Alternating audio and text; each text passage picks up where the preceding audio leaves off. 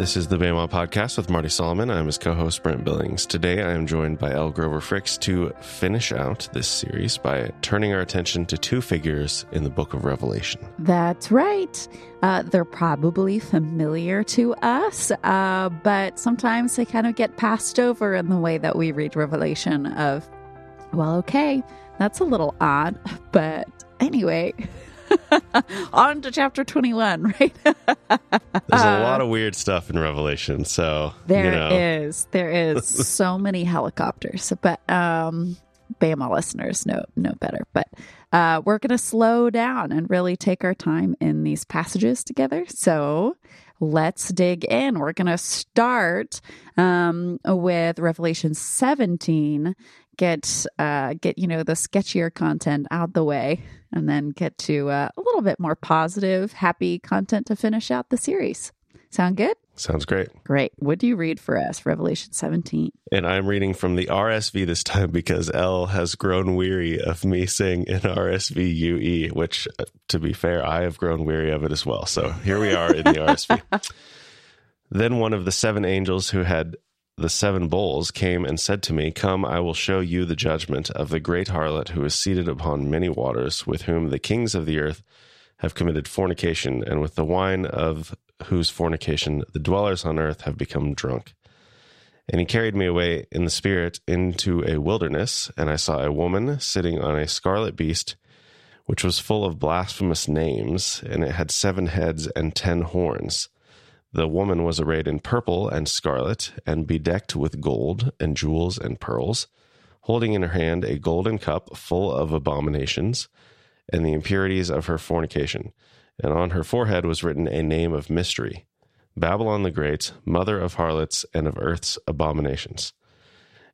And I saw the woman drunk with the blood of the saints and the blood of the martyrs of Jesus.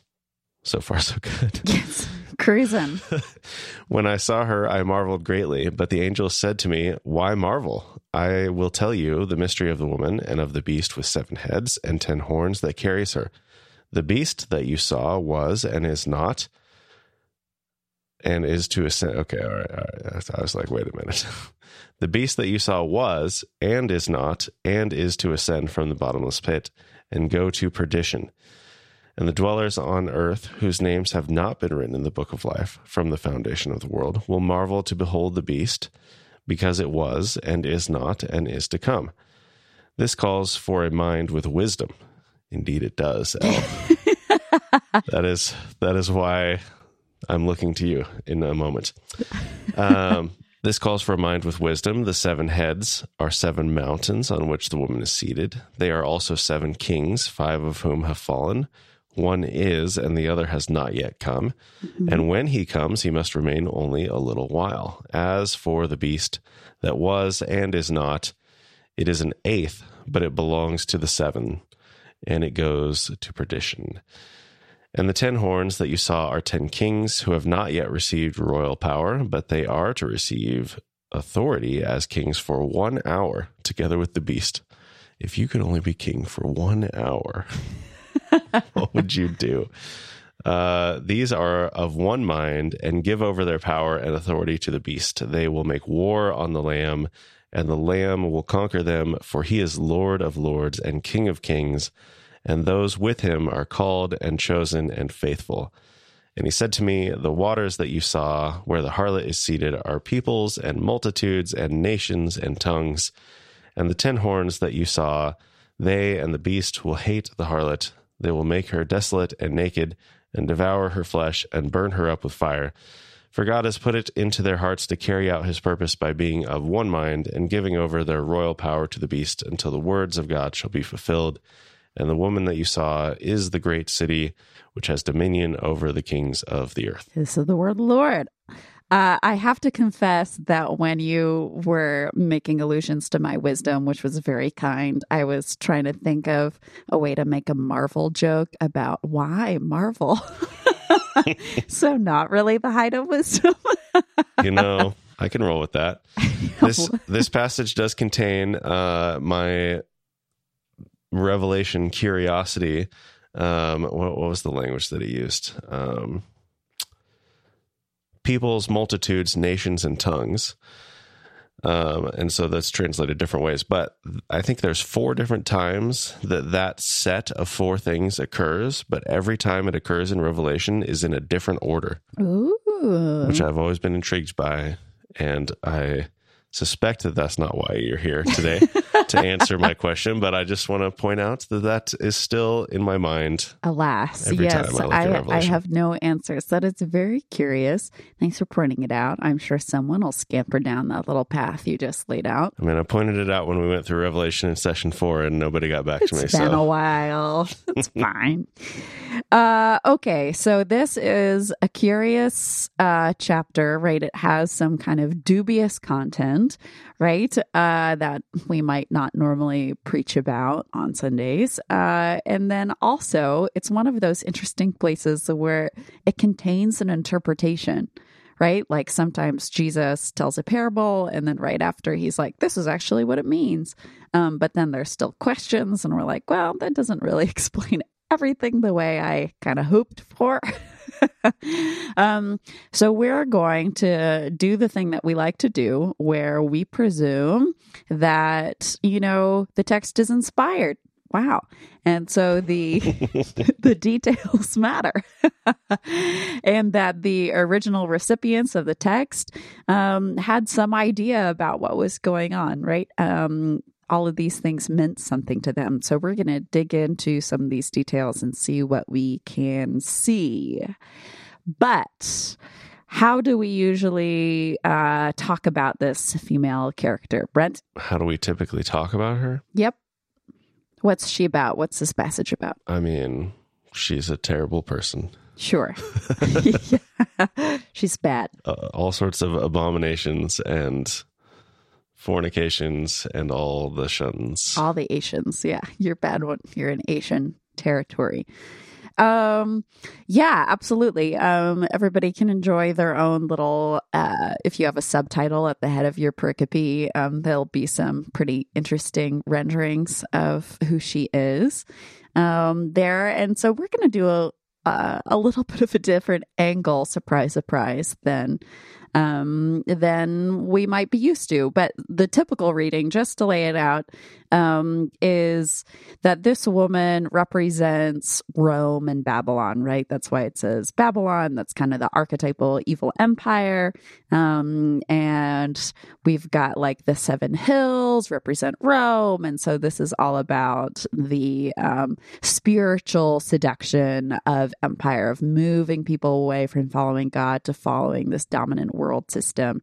Um, and she emblemizes, emblemizes, is that a word? Symbolizes uh, material gain, greed.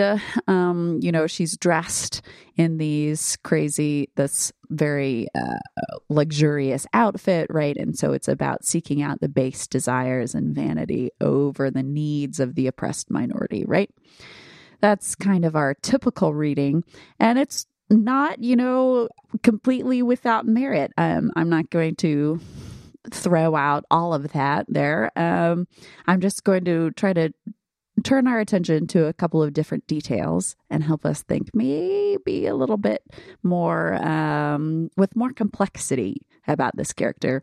Um, I'm not trying to go through and take all of like the bad female characters in the text, you know, and be like, actually, they were really good. Jezebel's like my hero. that's not that's not the vibe. That's not the intention. But well, I, and to be fair, nobody forgets about Jezebel. nobody forgets. she gets about brought Jezebel. up all the time. She does. Yeah, she's uh, a quite quite the character. Um but okay, so if she if this character is all about seduction, right, on a spiritual level, of course, um I, I want to kind of interrogate that idea first. Firstly, um, if she is supposed to be this person who's magnetizing um, God's people to herself, and that's why she's kind of evil. Um, her posture is interesting because she's stated as doing what? What's she actually doing in this uh, in this pericope in this section? She's sitting on the beast. Yeah, she's sitting there. uh, can you read Proverbs three, five rather, three through six? Proverbs five, three through six. Um, and this is about the woman of folly um, that we've referenced in previous episodes, who does epitomize, you know, uh, seductive behavior. What's she doing in those verses? For the lips of a loose woman drip honey, and her speech is smoother than oil, but in the end she is bitter as wormwood, sharp as a two edged sword. Her feet go down to death, her steps follow the path to Sheol.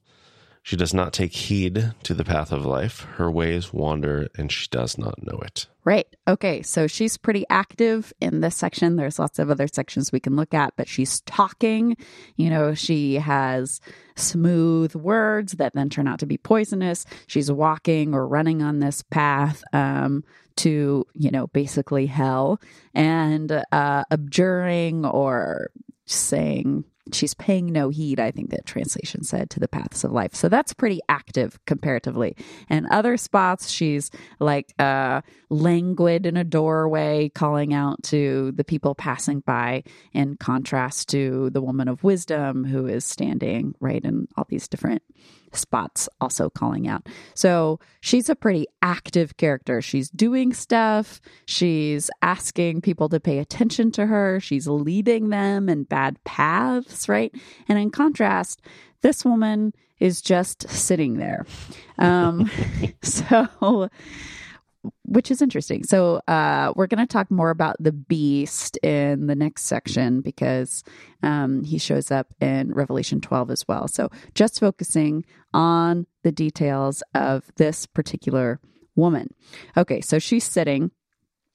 Um, she's wearing robes, right? She's clothed in purple and scarlet. Um, purple, of course, is what color? Uh, well, royalty, I guess. Yeah, but I'm also seeing a lot of like tabernacle sort of stuff. Spoiler for Josh's series that hasn't come out yet, but yeah, there are some colors there. Um, you know, tabernacle obviously predates um, imperial Rome, um, only coming up after Caesar. Uh, but she, so she's wearing this imperial color, which was outlawed for quite some time um, before uh, before people just really wanted to wear it because, you know, classism and wanting to be fancy. And so eventually enough people were squeaking by that they were like, fine, other people can wear it. But um, she's wearing an imperial color because this is a Roman image, right? And then she's also wearing scarlet.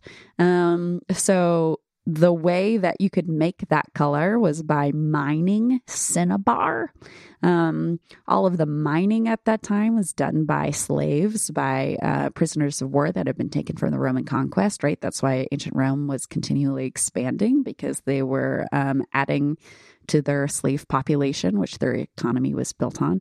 Which, sidebar, by the way, um, normally I am like, Wikipedia, Wikipedia, Wikipedia. It's the best starting point. Like, it's got so much good stuff in there. Um, when I was in school, especially undergrad, you know, everyone was like, don't trust Wikipedia. And it's like, no, Wikipedia is great. Um, however, whenever you are studying ancient Rome, be much more careful of Wikipedia. Uh, because there are some there's a large fan community of ancient Rome out mm. there. They've got kind of the spirit of people who are like, no, Christopher Nolan's Batman is the best one of all time. I'm like, okay, all right, cool, cool guys. I mean, yeah. And sure. it's it's not a, not a debate we have time to get into. I mean, a different podcast, perhaps. Um, but it's that kind of same energy. And they quote in Wikipedia all of these historians. So you feel like you're reading the voice of the primary sources instead of the voice of these people who are trying to argue that Rome is the best empire of all time.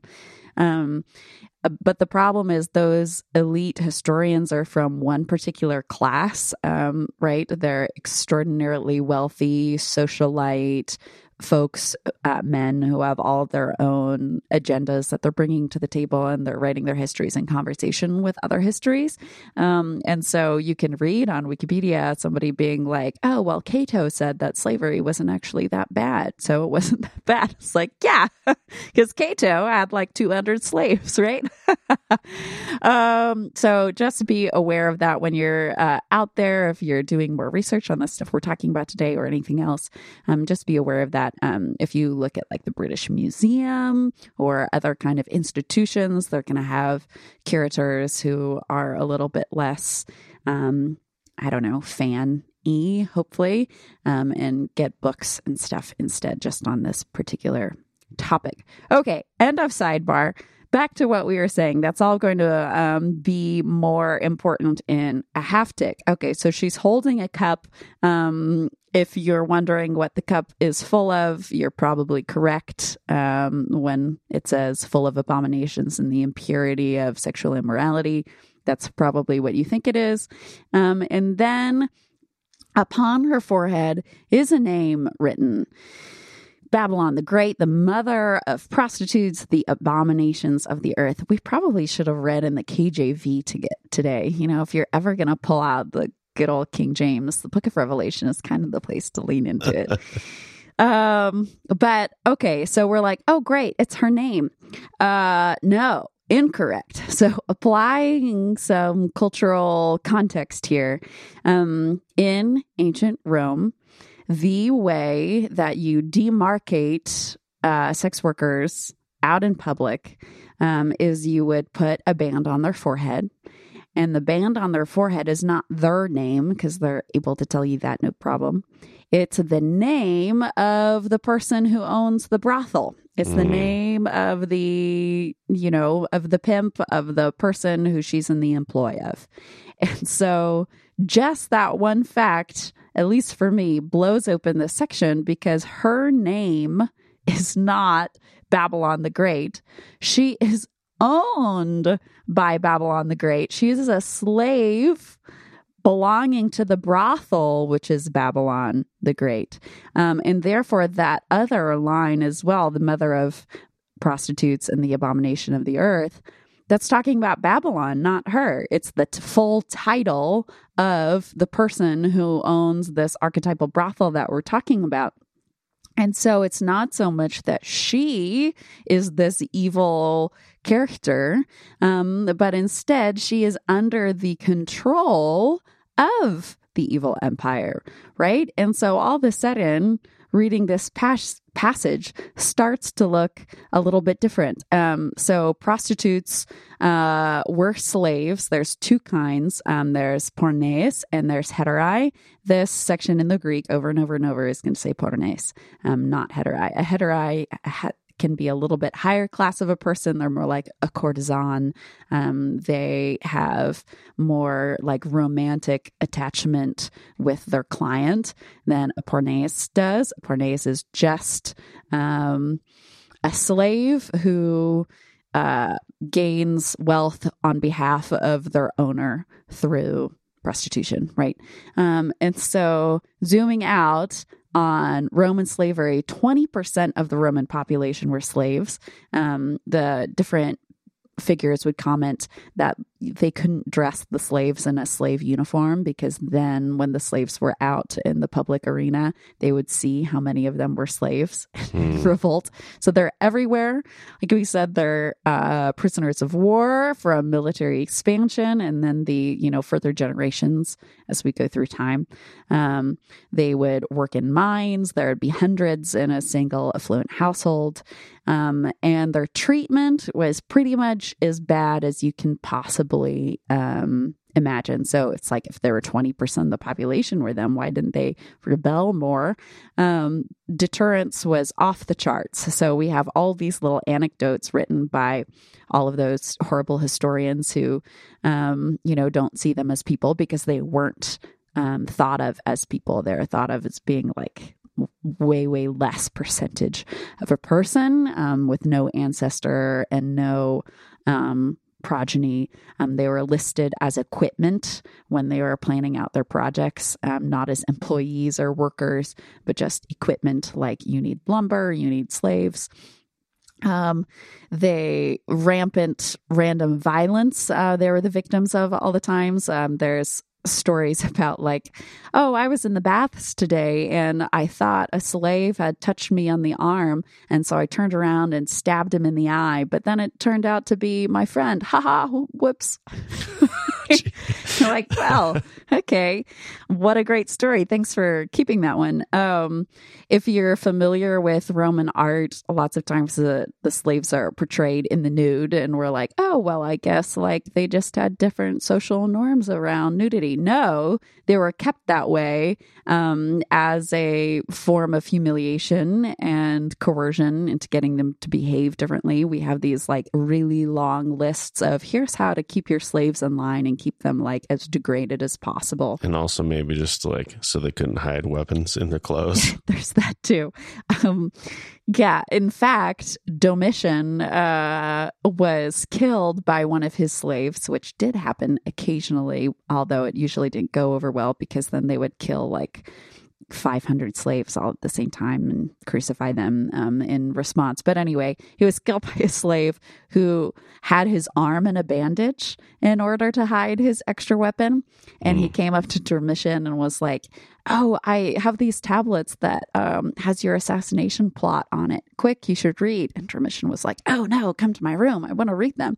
And then he t- took them, and the slave took out the uh, knife, stabbed him uh, in the groin, and uh, they they died. So you know what a way to go. what a way to go.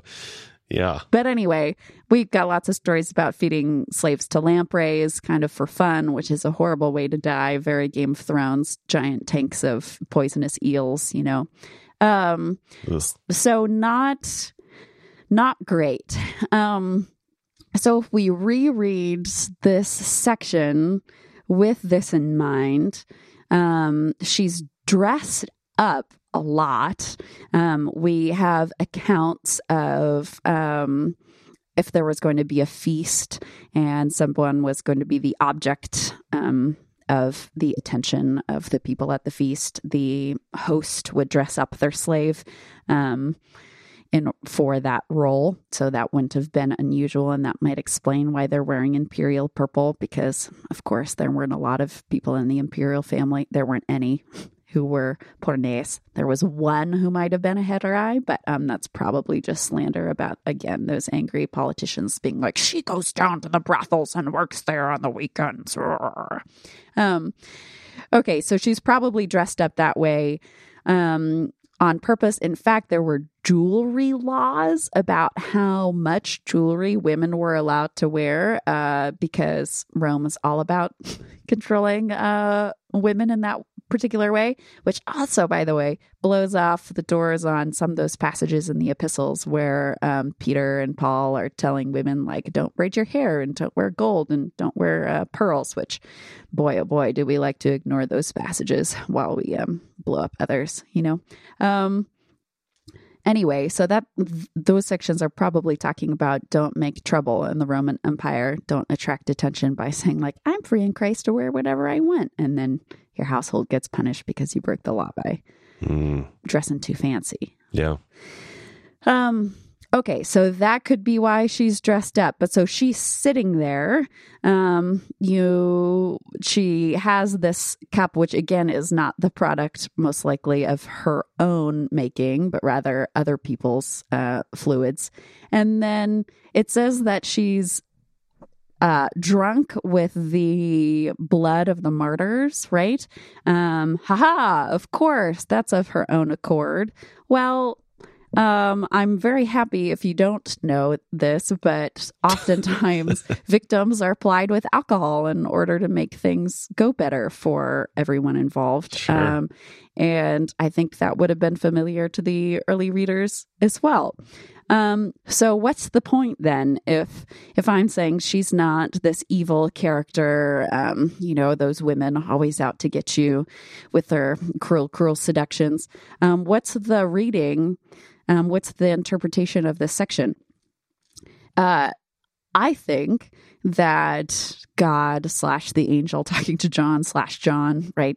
Everybody who conspired together to write this this scroll um, are being subversive, and they're using this picture to say, you know, who epitomizes Rome, you know, who epitomizes Babylon you know, who symbolizes that uh, huge authority power structure in the world. It's not some like majestic eagle or whatever. It's not their um, incredible Caesar. It's a slave who is in the midst of being abused, right? Um, it's like if a modern prophet was to say, you know what America is? America is this person, and then showed like some kid who's been working in the mines to get the trace uh, minerals to build our phones, right? That would be like, oh, dang. Um, and mm-hmm. we'd immediately get it. We would be like, wow, what an evil minor child that that must be. no, we would say, oh no, this is a reflection of the desires, the greed, the materialism, the consumerism that we've been roped into. And they're calling out that the depth of that depravity, right? By utilizing this picture. Uh, and so, you know, justice for this poor woman. Um, true story. Once I was in Seattle walking around, and a woman was being carried on a palanquin, uh, which was titled you know the the name that this woman is usually called um so that was scary oh my goodness uh but that's seattle question mark um so she's not this evil figure. And John isn't saying, you know, who the evil empire really is. It's this seductive woman, and you need to watch out for these evil femme fatale characters. Um, it's calling out the slavery and consumption that um, that was so key to Roman life and continues to be so key to our life. We just miss it. Hmm. Hmm. Yes, I do have to quibble. I'm not totally sure that everyone would get it if uh, if we saw the picture of the slave boy in the mine. But I think your point stands. Yeah. Okay. Well, sure. Sure. Uh, if people have eyes to see, they might see it. Yeah, and I I wonder, like I think to some extent, like people are just totally oblivious. Uh, but I think there's also probably a lot of willful blindness to it. Hmm. Was that maybe the same sort of thing in Rome where they kind of understand, but they intentionally ignore it? Or was it they were just so depraved that they just couldn't even see how it was wrong? Um, I mean, we don't have a lot of early reception history of how did this go over. We only have records of like how Christianity spread or didn't spread mm. in the Roman Empire. And so, you know, women being a big demographic of early Christianity would point to the direction of, well, women got it. mm. And maybe other people were too offended, which Jesus says, blessed are those who are not offended by me, right? So, mm. um, that would be my my only link to a guess. Um, maybe there's a source that I'm not familiar with, but um, the thing that's really the biggest bummer for me in this passage is that I would hope if this reading is true, that then da da da da da da da da, um, Jesus would come in and you know free her, and she would join the ranks of the witnesses. But mm-hmm. uh, it doesn't say that that's what happens. It says that the beast tears her uh, apart, which um, is awful, and I think is true about what happens to um, you know, for instance, like we said, the, the kids mining those minerals for, for our phones. It's not like, and then Christianity came to the village and they all were freed. And so I can keep buying my phones because right. I support a missionary somewhere in Africa. Um, it's like, no, the the institution, the system of slavery is still crushing people continually, even as we, um, you know, try to press kingdom forward.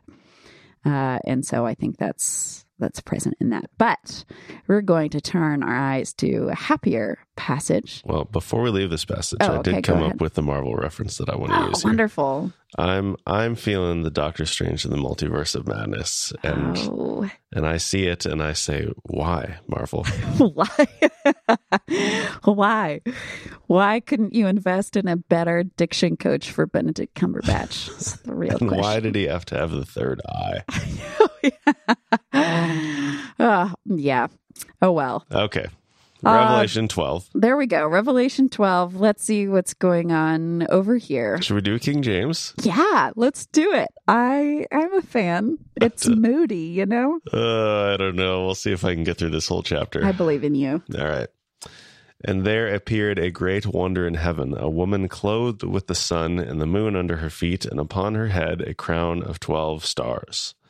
Verse 1 could fool me. I wouldn't have thought. There you go. King James. Mhm. And she, being with child, cried, travailing in birth, and pained to be delivered. And there appeared another wonder in heaven, and behold, a great red dragon, having seven heads and ten horns, and seven crowns upon his heads. And his tail drew the third part of the stars of heaven, and did cast them to the earth. And the dragon stood before the woman, which was ready to be delivered, for to devour her child as soon as it was born. And she brought forth a man child Fascinating. who was to rule all nations with a rod of iron, and her child was caught up unto God and to his throne. And the woman fled into the wilderness, where she hath a place prepared for God, prepared of God, that they should feed her there a thousand two hundred and three score days. Very specific. Oh, I love it. Uh, and there and there was war in heaven. Michael and his angels fought against the dragon, and the dragon fought against his angels and prevailed not. Neither was their place found any more in heaven. And the great dragon was cast out, that old serpent called the devil and Satan, the devil and Satan, Yep. Different words. which deceiveth the whole world. He was cast out into the earth, and his angels were cast out with him. And I heard a loud voice saying in heaven, Now is come salvation, and strength, and the kingdom of our God, and the power of his Christ. For the accuser of our brethren is cast down, which accused them before our God day and night. And they overcame him by the blood of the Lamb, and by the word of their testimony, and they loved not their lives unto the death. Therefore rejoice, ye heavens, and ye that dwell in them. Woe to the inhabitant, the inhabiters of the earth and of the sea, for the devil is come down unto you, having great wrath, because he knoweth that he hath but a short time. And when the dragon saw that he was cast unto the earth, he persecuted the woman, which brought forth the man child. And uh, how does this? What, what does it translate it as? Where is this? Verse thirteen. It's uh, The, the, word. male child. It's arsena, um, which just means the man. I Okay. guess. Um, and to the woman were given two wings of a great eagle, that she might fly into the wilderness, into her place, where she is nourished for a time, and times, and half a time, from the face of the serpent. And the serpent cast out of his mouth water as a flood after the woman, that he might cause her to be carried away of the flood. And the earth helped the woman, and the earth opened her mouth and swallowed up the flood, which the dragon cast out of his mouth. And the dragon was wroth, wroth, Roth.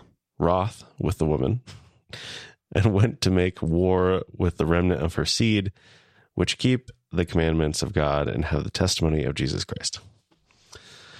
Well, Oh, is that the last line in the KJV? oh, yeah. Oh wow! In the in the Greek that I'm reading, it then says, "And he stood upon the sand of the sea." Yes. Yes, the the NET has verse 18. NIV does not. Fascinating. No footnotes saying why it's not there.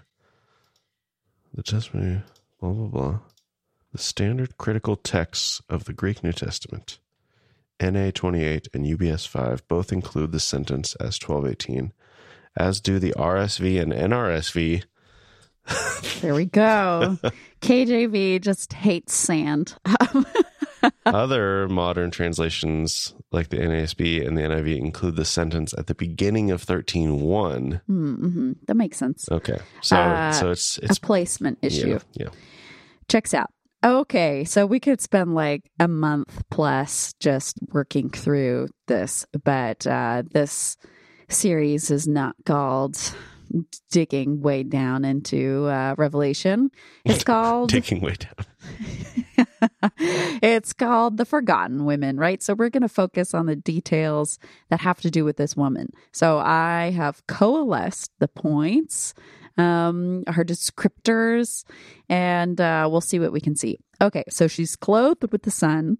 The moon is beneath her feet. She has a crown of 12 stars about her head. She's in the act of giving birth when we first see her, and a red seven headed dragon lurks before her with 10 crowns, seven horns, and a third of the stars. He's waiting to eat her son. However, when the baby arrives, the infant is snatched up to the throne of God. The celestial woman flees into the wilderness where God has prepared a place for her where she might be nourished for a very specific and long amount of time. After a battle between the heavenly forces and the dragon, the dragon and his angels are thrown to earth. Search ensues for the celestial woman. It's revealed that the woman was gifted with the wings, probably of a vulture, according to our most recent bird scholarship. You know, I like to cause a bird controversy. What does it say in here? It said it was an eagle. of a giant eagle. Yes. Um, insert Lord of the Rings joke here. Okay, so it's unclear whether she gets these wings when she first fled and still remains in the wilderness, or if she's now returning to the wilderness for a second time with the help of the wings. Um, the dragon then becomes an ophis, which means serpent, by the way, before being rendered back to drakon in verse 16, um, which is fascinating. And as an ophis, he vomits out water so as to overwhelm her, and the earth springs to the aid of the woman swallows the torrent. Angry, the drakon leaves to search out her children. Okay, so who have you heard this lady is? I don't think I've ever heard anything other than Mary. Okay. Okay.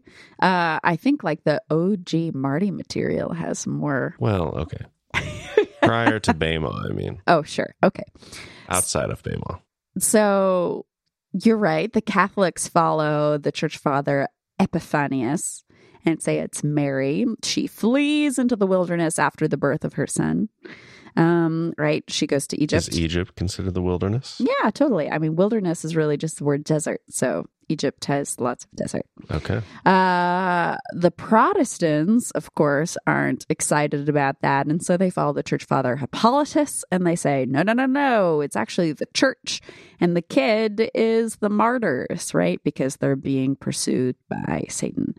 Um, that's a little bit interesting because, of course, there's a third woman in, in Revelation, the Nymphe, the, the bride of Christ, who is definitely called the church. And so it's like, okay we don't have three distinct figures if you try to follow that that one but i'm not totally against it um i've also heard people say that she uh, scholars, not just random folks on the street, uh, that she is the Mashiach, that she's the Messiah, and the kid is her church, which is very interesting.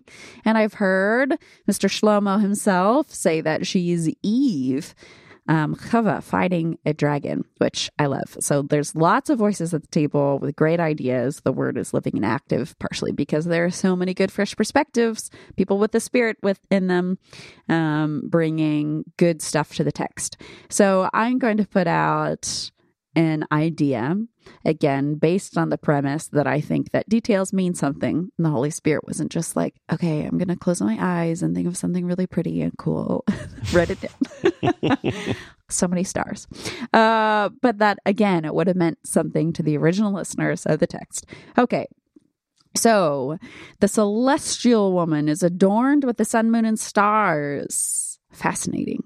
Um, so I'm going to argue very specifically that this woman is uh, representing Isis. Bum, bum, bum. Um, and not because God's people were expected to worship Isis or believe that Isis is a real uh, goddess that is supposed to be worshipped, but rather that John and the Spirit are borrowing cultural touchstones that would have been extremely familiar. Isis, of course, spread from Egypt, but there was a lot of syncretism around the Mediterranean in the first and second century. Um, and her cult was huge Rome. Um, Egypt was like really admired uh, as like the jewel of um, the world in some ways. Uh, Cleopatra the Seventh, the, the famous one, is extraordinarily wealthy. And so the Romans, who liked to borrow everybody's gods, right? They stole the Greek gods. They also stole Turkey's gods. Um, they also stole Egyptian gods. So um, this figure was known all over the Mediterranean. You can find little temples to Isis in unexpected areas all over. Okay, um, so why do I go with Isis? Well, let's see. So if she's adorned with the sun, moon, and stars, Apuleius, second century BC, is a novelist. He wrote this uh, famous, very entertaining novel called The Golden Ass. Here for it. Um, it's, it's, I, uh, you know, you laughed, so you're the immature one, not me. Uh, I laugh because you're here for it. okay, fine. um, anyway, so in that book, uh, the protagonist has been transformed into a donkey. Uh, he meets Isis and she's wearing a black robe embroidered with glittering stars around a full moon. So here's the primary source. We love primary sources. Um, so here's what Apuleius says Just above her brow was a disc in the form of a mirror resembling the light of the moon. In one of her hands, she bore serpents and the other blades of corn. Her robe was of fine silk, shimmering in diverse colors, sometimes yellow, sometimes rose, sometimes flamy. I love that. That's probably orange. They didn't have a good word for um, orange until post medieval era. Mm. And sometimes, which sore troubled my spirit, dark and obscure. Here and there the stars peeked out, and in the middle of them was placed the moon, which shone like a flame of fire. So that sounds relatively familiar, right? Compared to our text? Yes. Yes, very good. Okay. So, By the way, I'm going to link uh, the Wikipedia page for Isis. We talked about it back in episode 300. Uh, but I still, my instinct is not to think of the uh, the what I guess you said it's a cult, Yeah. or the sp- specific god is named Isis. Yeah. Uh, okay. So why else do I think that this woman is supposed to represent Isis? Uh, here's why. Her great nemesis, who forces Isis to flee into the wilderness, is also a fiery, many headed dragon. Um, so, building our case here, his name is Typhon in the Greek pantheon, and he's based on the Egyptian uh, god Set. Uh, and Hesiod's Theogony describes Typhon in the following way. Um, Earth bore her youngest child, Typhon, of the love of Tartarus by the aid of golden Aphrodite. Strength was with his hands in all that he did, and the feet of the strong god were untiring. From his shoulders drew a hundred heads, grew, not drew, grew a hundred heads of a snake, a fearful dragon with dark flickering tongues, and from under the brows of his eyes and his marvelous heads flashed fire, and fire burned from his heads as he glared. We've even got more opportunities for Marvel jokes, right? Um, so in the myth of Isis, Isis hears that Typhon, this many-headed dragon, has deceived her love, Osiris, by locking him in a chest. Um, and he throws that chest into the Nile. Bummer. Um, so, after questing for this chest for quite some time, Isis discovers that the chest was cast out of the water into a tree in Byblos, which is not actually Babylon. It's um, in the Levant, so don't get too excited there. But the tree has grown up around the chest and Osiris and is now a pillar in the house of the king. So, Isis disguises herself as a wet nurse, might remind us of Yocheved in um, the Moshe story, right? But Yes. she disguises herself as a wet nurse in the house of the king, and she grows wings, ding, ding, ding, as she mourns the dead Osiris. She is able to free his body from the tree. Phew, what a relief. And consequently gives birth to a premature and weak baby, Horus. Like the celestial woman, she immediately hides her child to the east of Alexandria. So, again, desert.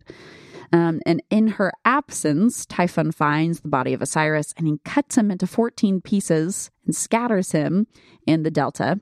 Isis sails through the marshes in a papyrus boat um, to try to find Osiris's pieces, and she utilizes her magical powers to raise him back from the underworld. He rises again and begins to train Horus to defeat Typhon.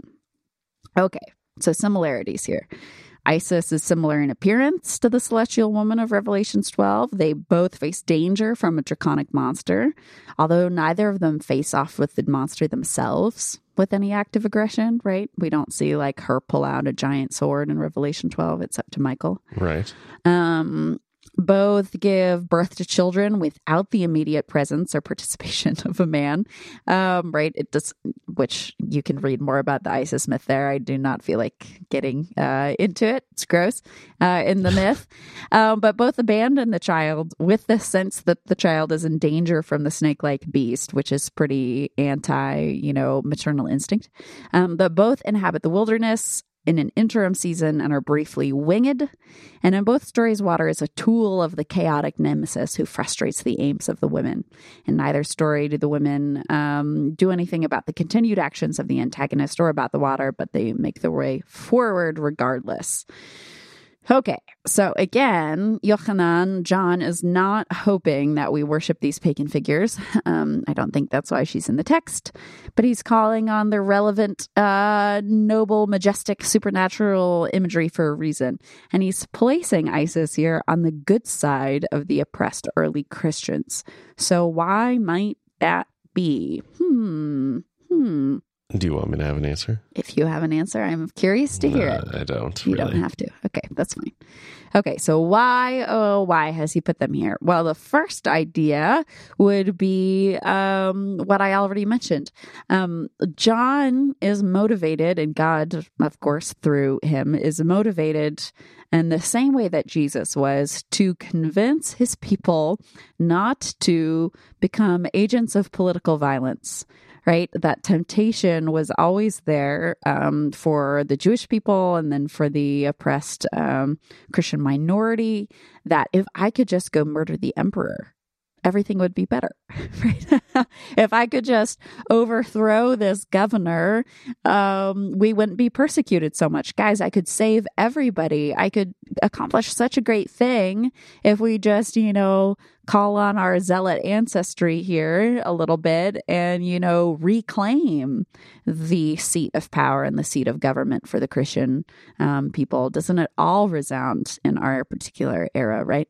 Um, and so I think that's potentially a first reason that John loops this this figure in because she doesn't take on Satan herself, um, the diabolos, the the dragon. Instead, it's a spiritual battle, right? Paul says we don't uh, battle against flesh and blood, but the spiritual forces, and that's how we're supposed to engage with them, not by you know stowing aboard a ship, sneaking into Rome, trying to stab somebody. Um, that's what Empire does, and that's how they overthrow themselves all the time. They'll take care of it. well, and I like that statement. Like the great dragon was cast out, that old serpent. Mm, Like, that old serpent. Like, sure, it's a different, it's a different person this time. It's a different, you know, it's a different pagan god. It's a different empire. It's a different, Mhm. but it's the same thing that we've experienced this whole time. through the ages. Um, but I'm going to also say, alongside that point, that he's pulling on Isis for a very specific reason. Um, Isis was a mom, right? So she has Horus. And this is a big deal because we think of our top Greek uh, gods. Um, we've got Aphrodite, goddesses, excuse me. We've got Aphrodite, um, who's love. We've got Artemis, who's not, you know, very familial figure. We've she's not at all. Um, we've got Hera, who's kind of like the evil mom, right? We've got Athena. Emphasis certainly is not on family for her, and so for a lot of average um, women in the Roman Empire. You don't feel like Aphrodite most days, most likely. Um, you're looking for someone who's more like Demeter, right? More like um, uh, a maternal goddess figure. And so that was one of the reasons Isis became so popular. She was faithful to her husband, right? Even after he died, she went and sought him out. She wasn't just like, oh, I guess I'll go marry someone new. She went and pursued him and rescued him and um, had a child and saved her child, right? So she's much easier to connect to, um, the academics theorize, than maybe uh, Athena advising people on the battlefield does on a daily basis.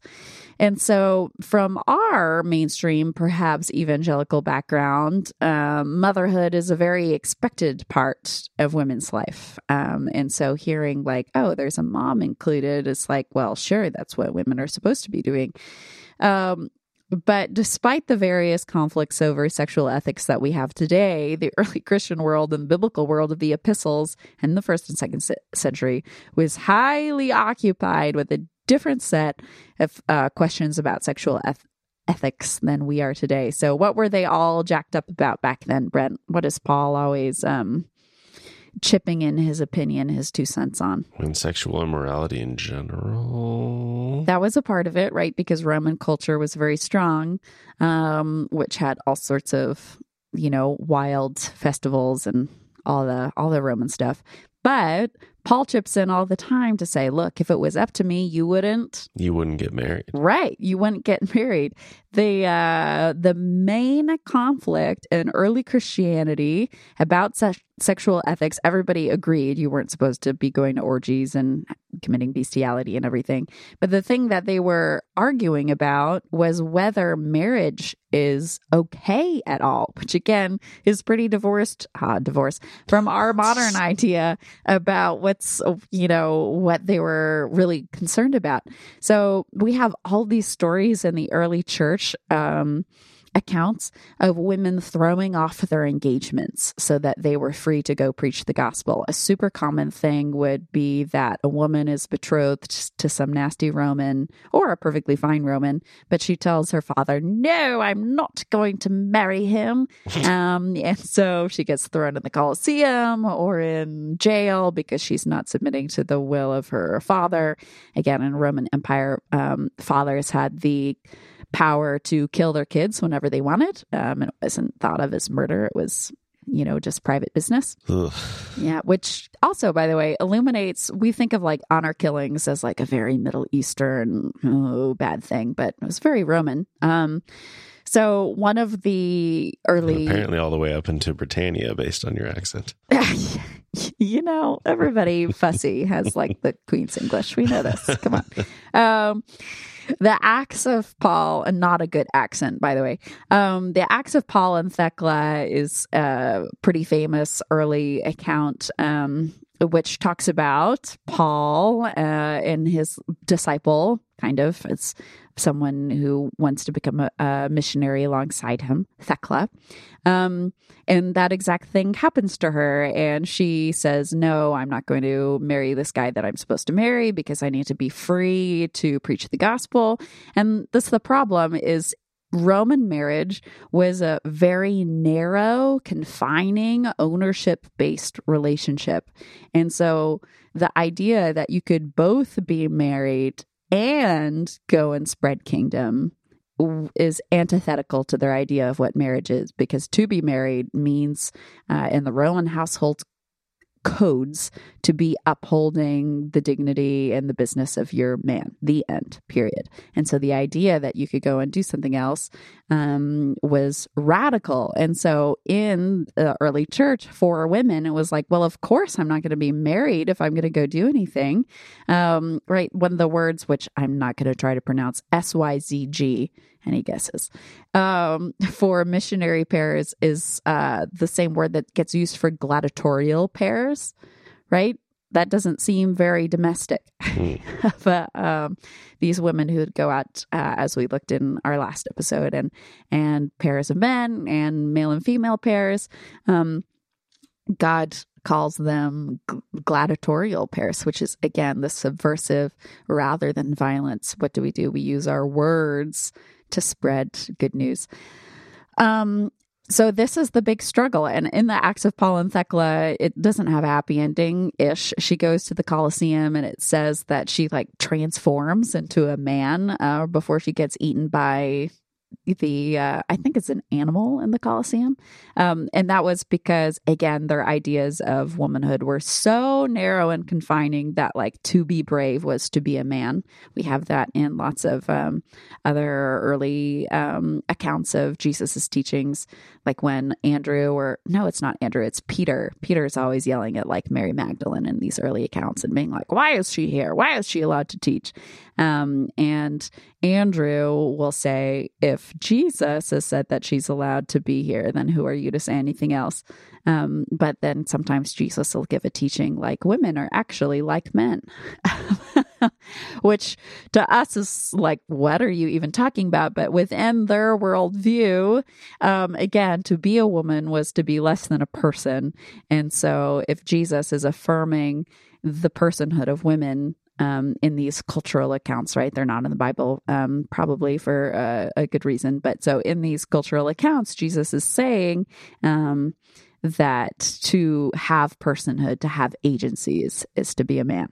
Um, and so in the midst of all of this milieu of people saying, no, I don't want to get married, um, and people saying, um, that marriage isn't good, right? We have this in Catholicism through the monastic movement for a long time, right? Um, even continuing until now, although we'll see if Pope Francis makes any makes any more earthquakes over there. It's always fun to see what he's up to. Um, but Isis then is being harnessed by John to see look, here is a powerful woman, an effective woman, a heroine in this story who is able to rescue her spouse, save her child from being eaten by the dragon, right? Um, she is a maternal character. She is able to um, maybe not kill Satan by herself, sure. um, she's able to protect her family, um, to survive, to put up a fight, to stay alive as a um, faithful woman practicing fidelity within her marriage and love for her kids, right? And so he brings in this household domestic character to say just because you're married, just because you have a husband, just because you have kids doesn't mean that you're cut out of the work of kingdom coming, right? The work of pushing back against uh, the darkness, the spiritual forces, against Satan. Um, moms, too, have a role to play. Um, their work is still glorious, even if they're not taking on Typhon directly. They might feel like Elijah under the bush or in the cave, trying to run and stay alive in the midst of persecution, right? Because he's the character uh, before Jesus who goes out in the desert like Moshe, you know, and he gets ministered to by angels and provided for out there. Um, so in the midst of your desert, moms, um, or wives who uh, might not feel like their work is central to kingdom, John still says um, that there is work to do uh, and and power and authority um, that is still palpable in even uh, that setting when we uh, ally ourselves with with God, right? When we partner with him. Um, and so, how nice in this whole series, we've had these different women who are extraordinary in different ways, who are off doing things. They're heralds, they're um, you know, they're rallying the troops like Arsinoe, they're um, being Deborah, they're being bards and sages and doing all these things. Here, at the very end, we have John and uh, God, of course, through him saying, you know, what also is beautiful and good is the work of domesticity, the work of raising kids, the work of being a wife. And they're included in the work of kingdom coming. And would the would the crown of twelve stars be the twelve tribes and like that would be a, a book that you should write. a book that, yeah, probably not that much. Um, I mean, there are so many different. There's different symbols all through this. You know, the number of days that she's out there that I'm just not equipped Yeah. to talk about. Um, Sure. The thing that I pointed out about the stars is she's dressed the same way Isis is. hmm, yeah. Well, yeah, because I was just thinking like whatever whatever she does as a mother, like that is also like what the children she raises, like what they go on to do. Right. She is crowned with their achievements as well, like as the one who like enabled them to Raise whatever. them. Right. So, yeah, but yeah, there's uh, you know an infinite amount of symbolism to explore potentially. But I will not be writing a book for the record. At least not about that. Uh, probably the last book I would want to write. What's the first book? I I have no idea, but I Okay. it's not going to be this. well, sign me up. I, I look forward to it someday. Uh, They would be called Putting Up with Marty, Josh, Reed, and Elle. A diary from my time. uh, on podcast. yeah, maybe maybe I will write a memoir. oh dear. that seems far more likely. Okay, well, that's the series then. That's the series. the anthology. the anthology. So many women who we didn't have time to celebrate and to learn from, but we did our best for this particular moment in this particular season. Yes, Maybe we'll have a uh, season two of Forgotten Women at some point. perhaps. Okay. Um, well, you can get a hold of Elle at lgroverfricks at gmail.com. And you can get a hold of me at bemacohost at gmail.com. And uh, Marty doesn't need any email, so I'm sure you'll find him if you really need to. Find him in person on his tour. Yes. Um, okay, so go to bemadiscipleship.com. Uh, we got a couple items in the show notes today, but uh, I think it was the first episode.